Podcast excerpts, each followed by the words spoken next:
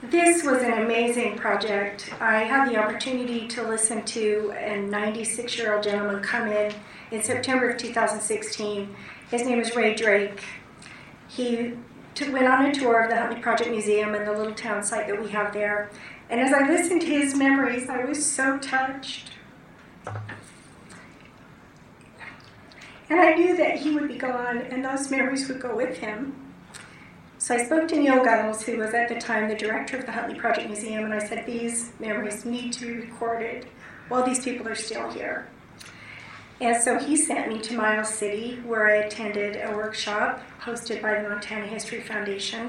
They taught me how to write a grant, introduced me to the Montana Memory Project, and basically told me everything that I would need to do to accomplish my, my goal. Excuse me.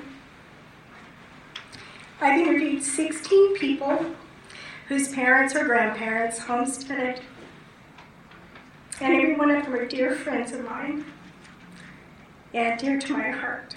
My oldest participant in 2016 was 103 year old Lydia Alblander Walters. Lydia passed away in June of this year at 105 years old. Her memories are a real treasure. I'd like to show you a small movie that I put together to give you a feeling for what we've been able to accomplish with the grant from the Montana History Foundation.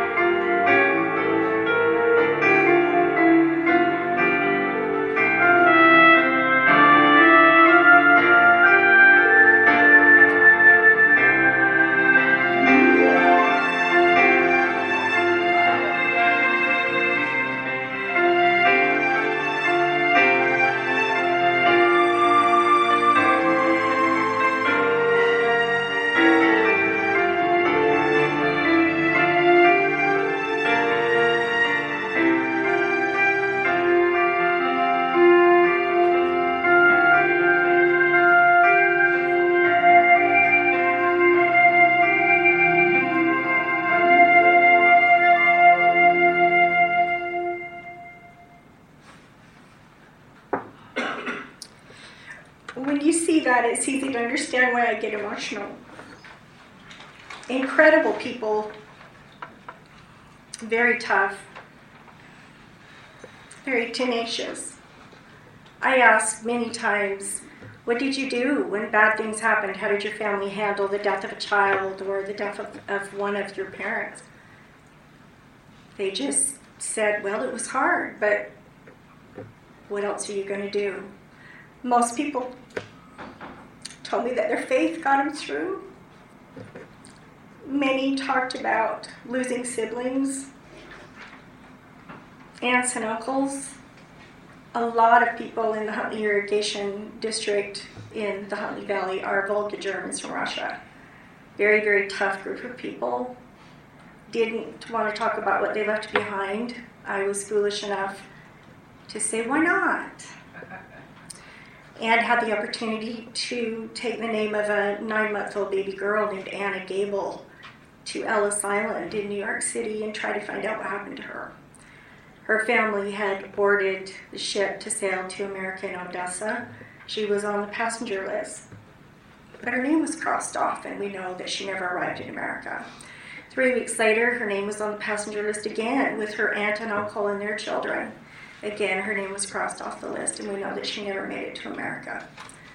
So the Ellis Island Foundation started trying to find out what happened to her. And we decided that she must have had a fever and been sick, so she didn't travel with her family. I was left with her aunt and uncle. And when they were ready to sail three weeks later, she must have still been ill. So we don't know whether she was left with someone in Odessa or if she passed away. But I thought about that conversation when the brother and his wife arrived in America. What conversation took place? Did the parents of little Anna just look and see that she wasn't there? And never ask what happened? Probably. He probably knew when they showed up without her that she was gone. And after that story, I, I never asked anybody else, why don't you talk about it? It was so foolish of me to say. There are so many, I'm sorry. There's so many stories like this of people who lost children and loved ones, husbands and wives, and yet they kept their heads down and they pushed into the wind and they kept working because no matter what happened, they still owned the land. This project has blossomed. While I was recording oral histories from people, I took the opportunity to take their family photographs if they would let me and scan them and upload them. Then I found out that there were 200 photographs at the Huntley Irrigation District office that had never been seen in 111 years. So I went to them and asked if they would allow me to scan them. And they said they can't leave the office. And so I scanned them there. I used their scanner and uploaded them to my computer, and now they are also on the Montana Memory Project along with the photos and the oral history. The project just continues to grow. I've written a book about homesteading and Huntley Irrigation Project that has many of the photos. I talk about the story. It's available for sale from the Huntley Project Museum or online at homesteadlantern.com. These are incredible people who accomplished a great deal, and they did it with manual labor in most instances.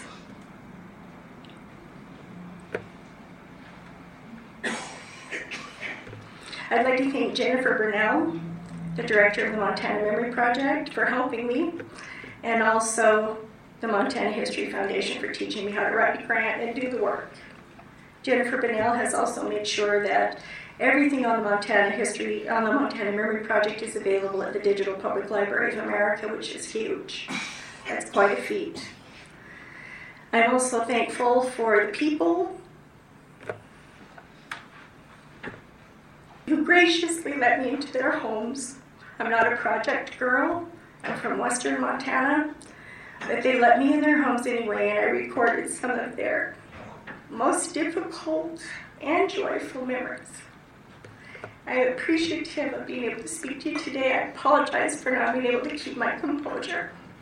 Please visit mtmemory.org, look for the Irrigation Project oral histories, and listen to what these people have to say. Thank you.